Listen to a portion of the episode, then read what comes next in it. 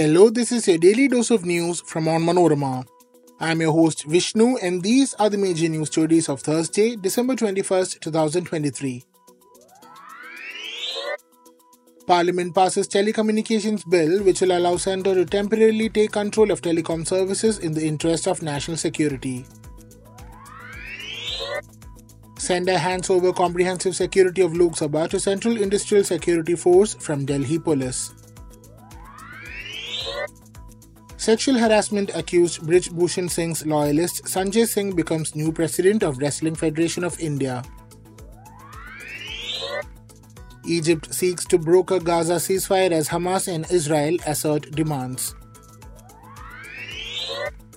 No plan to make COVID testing mandatory at airports as of now, say health ministry sources. Let's get into the details.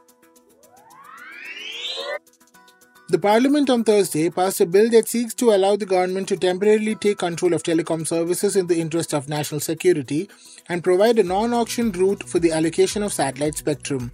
The Telecommunications Bill 2023 was approved by the Rajya Sabha through a voice vote. It was passed by the Lok Sabha on Wednesday after a short debate.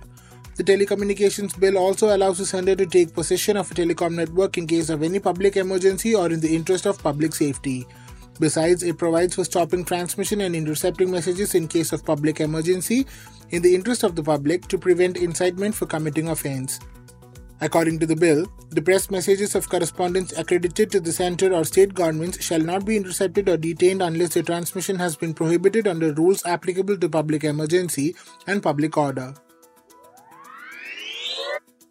The government has decided to hand over the comprehensive security of the Parliament building complex to the Central Industrial Security Force or CISF in the wake of the recent breach of the safety ring, official sources said on Thursday. The CISF will render access control to the new and old Parliament complex in an airport security like fashion, where body frisking of persons will be done through handheld detectors and their belongings will be checked through x ray machines, with a provision to even scan shoes, heavy jackets, and belts by putting them on a tray and passing them through the scanner. Earlier, frisking of visitors to Parliament complex was done by Delhi police personnel. In a major security breach on the anniversary of the 2001 Parliament terror attack on December 13th, two persons jumped into the Lok Sabha chamber from the public gallery during zero hour, released yellow smoke from canisters, and shouted slogans before being overpowered by the MPs. One of the accused had hidden a canister in his shoes.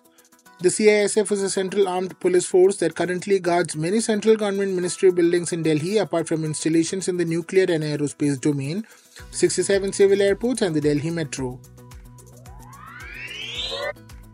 Sanjay Singh on Thursday became the new president of the Wrestling Federation of India or WFI, with his panel comfortably winning most of the posts in the delayed polls as outgoing chief Brij Bhushan Sharan Singh gained indirect control over the sports body.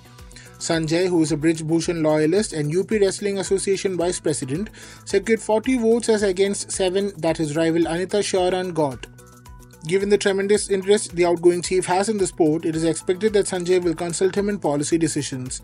The outcome of the polls would give top wrestlers Bajrang Punia, Vinesh Phogat, and Sakshi Malik the feeling that their protest against Brij Bhushan has come to naught, as they could not get the fraternity behind them despite aggressively pushing for the change of guard. They had accused Brij Bhushan of sexually harassing women wrestlers, including juniors, and managed to mobilize huge support from different sections of society, but the protest fizzled out the day they planned a march towards the new parliament building on May 28th when Delhi police removed all the protesters from Jantar Mantar for rioting. The wrestlers had officially called off their protest on June 7th when Sports Minister Anurag Thakur assured them that none of the family members or close associates of Brij Bhushan will be allowed to enter the WFI election fray.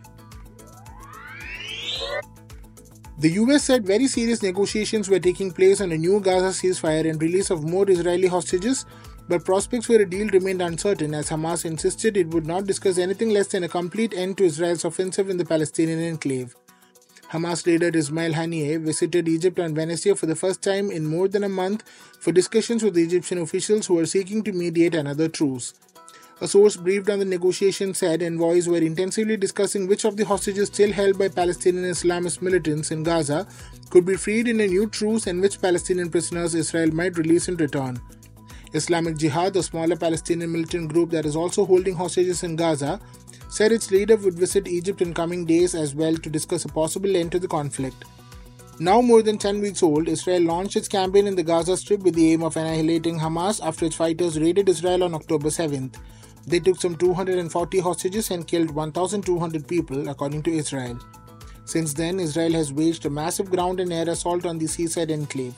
Nearly 20,000 deaths have been confirmed by the Gazan Health Ministry, with several thousand more bodies believed to be trapped under the rubble.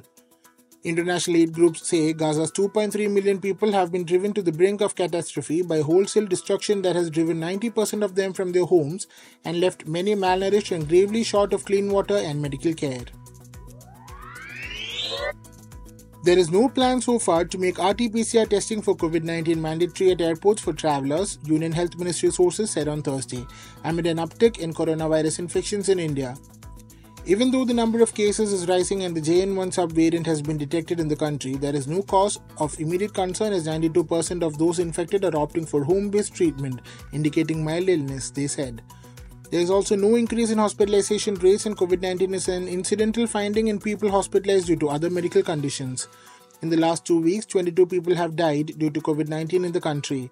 India on Thursday recorded 594 fresh COVID 19 infections, while the number of active cases increased to 2,669 from 2,311 the previous day, according to Union Health Ministry data. The death toll has climbed to 5,33,327, with six more people, three from Kerala, two from Karnataka, and one from Punjab, succumbing to the viral disease. The data updated at 8 am stated. As many as 21 cases of the JN1 variant had been detected across the country till Wednesday. In a letter to states and union territories, Union Health Secretary Sudhansh Pant on Monday underlined the critical COVID 19 control and management strategies considering the upcoming festive season and advised them to put in place requisite public health measures to minimize the risk of increase in transmission of the disease.